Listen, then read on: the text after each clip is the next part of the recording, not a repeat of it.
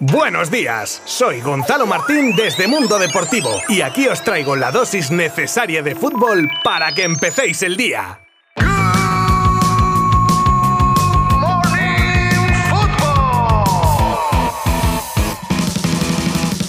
Miércoles 6 de abril de 2022. Os doy la bienvenida a Good Morning Football, episodio 143 ya de esta segunda temporada de nuestro, vuestro podcast dedicado a contaros lo último del mundo del deporte rey. Evidentemente, habiendo ayer y hoy partidos de Champions, tendremos nuestro repaso de los mismos. Y también os contaré las buenas noticias acerca de la renovación de Ronald Araujo, las conclusiones que se sacaron de la reunión entre Mateo Alemani y el agente de Dembélé, la puesta en el mercado de Neymar por parte del PSG en verano, las claves a las que se agarran desde París para la continuidad de Mbappé, las palabras de la gente de Gareth Bale, que dan un poco de risa, la verdad, de nuevo la espectacular respuesta del público para el Barça Wolfsburgo femenino, con todas las entradas disponibles ya vendidas y muchos más temas que os contaré a partir de ahora mismo. Os habla como siempre Gonzalo Martín desde Mundo Deportivo. ¡Comenzamos!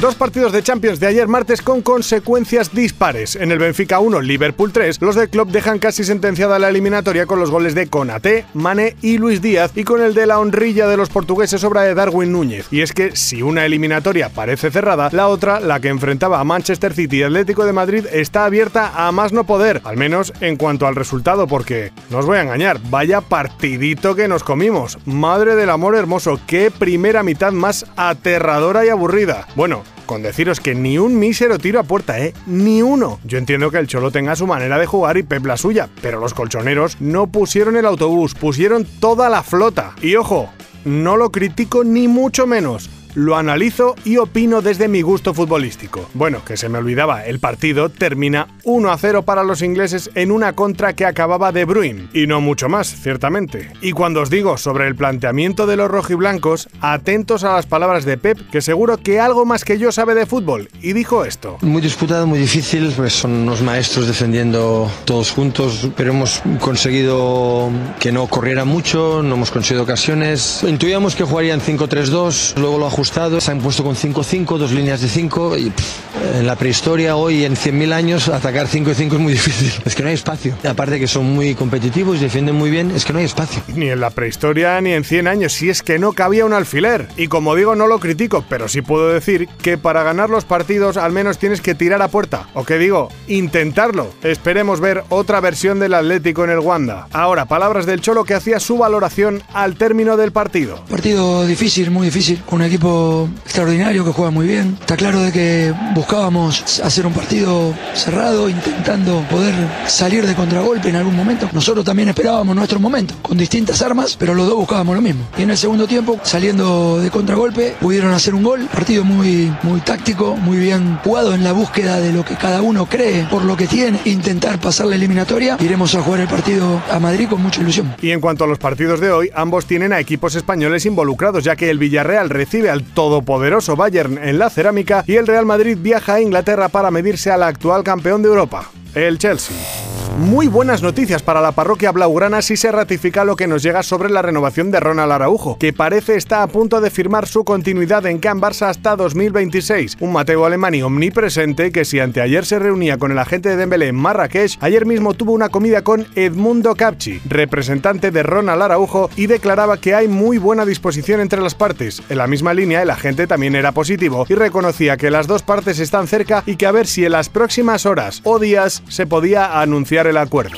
El otro de los frentes, reabierto en este caso esta semana en Barcelona, es el de Dembélé. Os tengo que contar que de momento todo sigue sin novedad. Una reunión en la que tanto la oferta como la demanda no se han movido y que al menos le sirve a la directiva azulgrana para suponer que el francés aún no tiene ningún acuerdo con otro equipo, aparte de sentar las bases para seguir negociando de una manera cordial. De momento. Según AS y Telefoot, el PSG va a escuchar ofertas por Neymar en verano, algo provocado por un rendimiento por debajo del esperado, unido a su elevadísimo salario, lo que hace que no le rente al PSG tener al brasileño entre sus filas. Además, Neymar ya ha declarado en varias ocasiones que no es completamente feliz en París, y el emir de Qatar no pondría problemas a su salida, ya que igual eso podría amortiguar la superoferta que quieren hacer a Mbappé para que se quede. Precisamente esa subida sustancial de la ficha a Mbappé es una de las tres claves por las que el delantero francés estaría empezando a tener dudas y a contemplar una posible continuidad en París. Normal, teniendo en cuenta las cifras que se manejan con un salario anual de 50 kilos netos más una prima de fidelidad de 100 millones más. Luego tendríamos como segundo punto el factor Zidane, que es del agrado de Kylian y de Alkelaifi, y sus éxitos en Champions serían un halo de esperanza para el PSG y Mbappé de por fin poder aspirar de verdad a ganar la máxima competición europea de clubes. Y por último, pero no menos importante, nueva información que dice que el propio presidente de Francia, Emmanuel Macron, habría pedido personalmente la renovación de Mbappé de cara a que sea la imagen de los Juegos Olímpicos París 2024 y evidentemente que lo sea con la camiseta del equipo francés y no la del Real Madrid.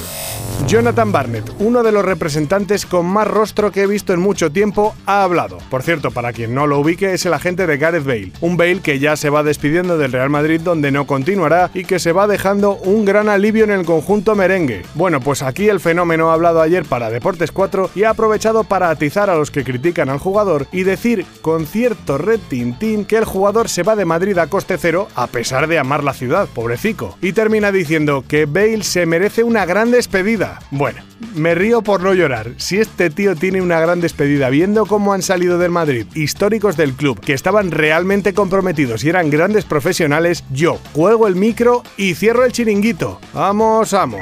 Y como os he dicho antes, hoy mismo juega el Chelsea su partido de ida de los cuartos de Champions ante el Madrid y habrá que ver si todas las penurias que están pasando en los últimos tiempos con las sanciones a su propietario y por ende al propio club acaban afectando al área deportiva o no. Nos sonaba a ironía cuando algún miembro del equipo se ofrecía a pagar los vuelos para ir a ciertos partidos, pero es que semanas después esto ya no es ninguna broma. Incluso se ha hecho realidad el que sufraguen gastos de desplazamientos los jugadores. Sin ir más lejos, Azpilicueta paga parte de la gasolina de dichos viajes del equipo. Surrealista pero cierto.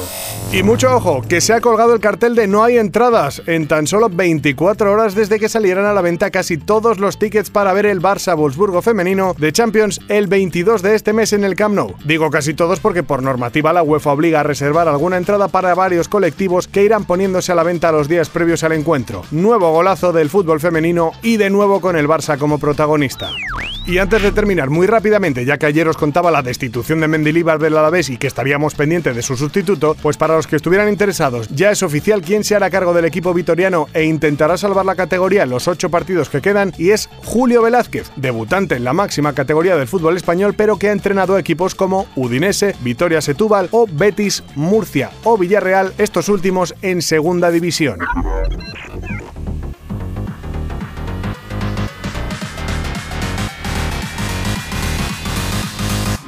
Ahora sí, me despido raudo y veloz que me lío y me puedo tirar aquí media hora rajando. Muchas gracias por aguantarme un día más. Mañana volvemos con muchas más cosas y por supuesto os contaré todo lo acontecido en los partidos de Madrid y Villarreal de Champions. Abrazo virtual. Adiós.